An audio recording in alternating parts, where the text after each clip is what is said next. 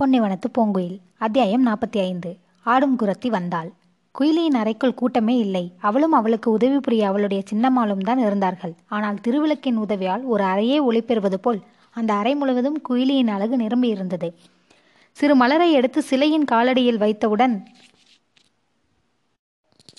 சிறு மலரை எடுத்து சிலையின் காலடியில் வைத்தவுடன் அம்மலர் பெறுதற்கரிய அழகை பெறுகின்றது. நாலு இதழ் நந்தியாவட்டை தான் அதிலும் ஒற்றை பூதான். அந்த பூபூதி நம் வினைகளையே தீர்க்கிறது. கலைக்காக எளிய உடையில் நின்றாள் குயிலி.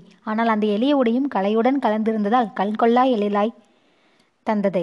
பாவம் அவளோ ஏழை. தெருவில் பாடி திரிபவள் பட்டுப்புடைவுக்கு எங்கே போவாள்? அவளது அறையிலும் ஒரு முட்டை வடிவ கண்ணாடி இருந்தது. இது அவளுக்காக கொடுக்கப்பட்டதல்ல. அவள் அரண்மனையில் ஆடப்போவதால் அரண்மனையின் அழகை அவள் கெடுத்து விடாமல் இருக்க வேண்டும் என்ற எண்ணத்தில் கொடுக்கப்பட்டது. கண்ணாடி முன் குயிலி நின்றாலும் அவள் கண்ணாடியை பார்க்கவில்லை. கடந்த காலத்தின் நிழலை தான் அவள் கண் தன் மனக்கண்ணாடியில் பார்த்து கொண்டிருந்தாள். இந்த சிங்கன் யார்? இவனால் நம் வாழ்க்கையே மாறிவிட்டதே. அரண்மனைக்குள் ஆட வருவேன் என்று நான் கன கனவிலாவது நினைத்தேனா?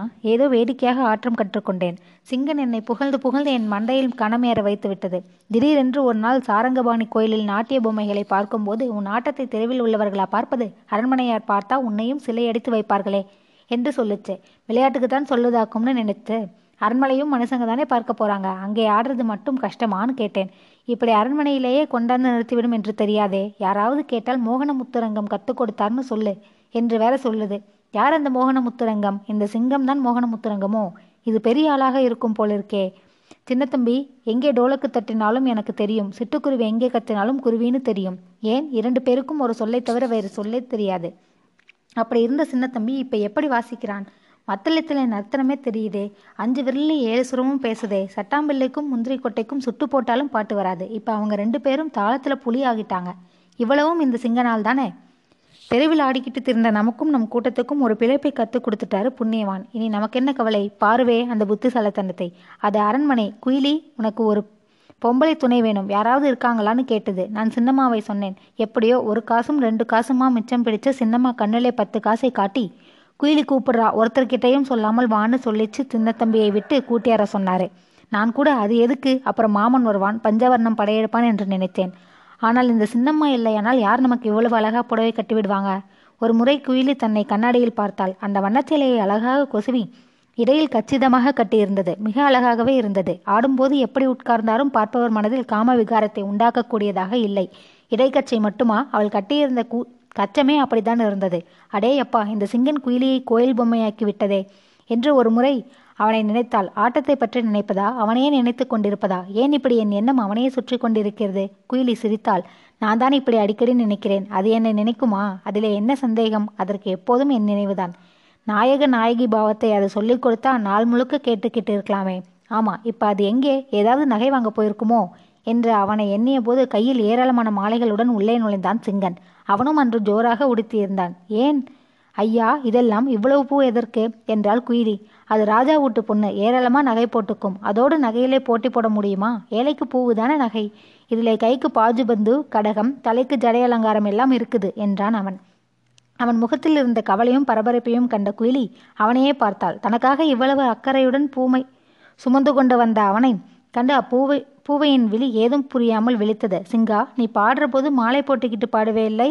என்று கேட்டாள். நானா? மாலையா? ஆம்பளைக்கு ஏது அத்தனை யோகம்? ஆடுறவ தான் மாலை கீழே போட்டுக்கிட்டு ஆடுவேன் நான் தான் போன போடுறவன். உன் கூடவே ஓடுவேன் என்று சிரித்தான் சிங்கன்.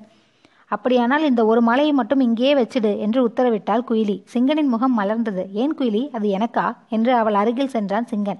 அதே நேரத்தில் முத்துவும் சின்ன பெருமாளும் உள்ளே நுழைந்தனர். ஆ பியூட்டிஃபுல் இது அழகு என்றான் முத்து. சிங்கனும் குயிலியும் சட்டென்று திரும்பினார்கள். முத்துவையும் சின்ன பெருமாளையும் பார்த்து திடுக்கிட்டார்கள்.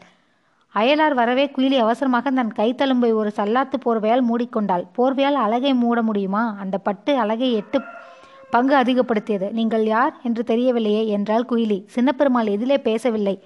அவர் குணமே அப்படிதான் அழகை பார்த்தால் கொஞ்ச நேரம் அப்படியே சொக்கி விடுவார் குயிலியின் அழகு புதிய தாமரை போல் இயற்கை பொலிவுடன் இருந்ததில் அவர் மயங்கினார். அவள் ஆடவே வேண்டாம். வந்து நின்றாலே இவள்தான் ஜெயிப்பாள் என்று அவர் மனம் கூறியது.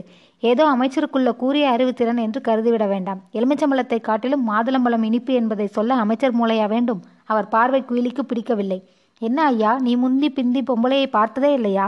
ஏன் இப்படி கடிச்சு தின்றாப்புல பார்க்கிற? என்றாள் குயிலி. ஹுஷ் மரியாதை மரியாதை. இவர் யார் தெரியுமில்லையா? இவர்தான் அமைச்சர் சின்ன பெருமாள் அவர்கள் என்று கையை நீட்டி ஆட்டி பேசினான் முத்து. அட சும்மா இரு ஐயா. அமைச்சரே இப்படி பார்த்தார் அரசர் எப்படி பார்ப்பாரோ? எனக்கு வேண்டாம் ஐயா உங்க அரண்மனையில ஆட்டம் என்று சரையலென திரும்பினாள் குயிலி. இல்லை குயிலி இங்கே அரசர் கிடையாது. அரசியார் தான் இருக்கிறார்கள். நீ பயமில்லாமல் ஆடலாம் என்றான் சிங்கன். சின்னப்பெருமாளுக்கு மயக்கம் தெளிய இவ்வளவு நேரம் ஆயிற்று. அடுத்த கேள்வியாக நீங்க எங்கே இறங்கி இருக்கீங்க என்றார் அவர். என்னடா விலாசத்தை விசாரிக்கிறானே? சிங்கன் யோசித்தான். நாங்களா? நாங்கள் போட்டியில் இறங்கி இருக்கிறோம் என்றாள் குயிலி. அவள் பேச்சு அவரை மேலும் கவர்ந்தது. மிஸ்டர் முத்து கொஞ்சம் வெளியே வாங்க என்று அவரை கூட்டிக் கொண்டு வெளியே நடந்தார்.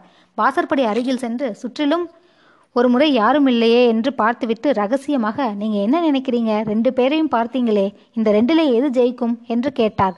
முத்து சிறிது யோசித்தான். எது ஜெயிக்கும்? என்று அல்ல. எதை சொன்னால் நாம் ஜெயிப்போம் என்று தான் யோசித்தான். இதில் என்ன சந்தேகம்? மயில்தான் ஜெயிக்கும். நான் அப்பவே சொன்னேன் என்று நாளை இளவரசியிடம் சொல்லுங்கள் என்றான். மிஸ்டர் முத்து இப்போ உங்க மனம் பேசல பயம் பேசுது. நிச்சயம் இந்த பெண் தான் ஜெயிக்கும் என்று நான் நினைக்கிறேன். ஆனதாலே இந்த போட்டியே நடக்கக்கூடாது. இந்தாங்க இதை கொடுத்து அந்த பொண்ணை ஆட விடாமல் செய்துவிடணும் என்று சொல்லிக்கொண்டே அவன் கையில் பத்து மோகராக்களை திணித்தார் சின்னப்பெருமான்.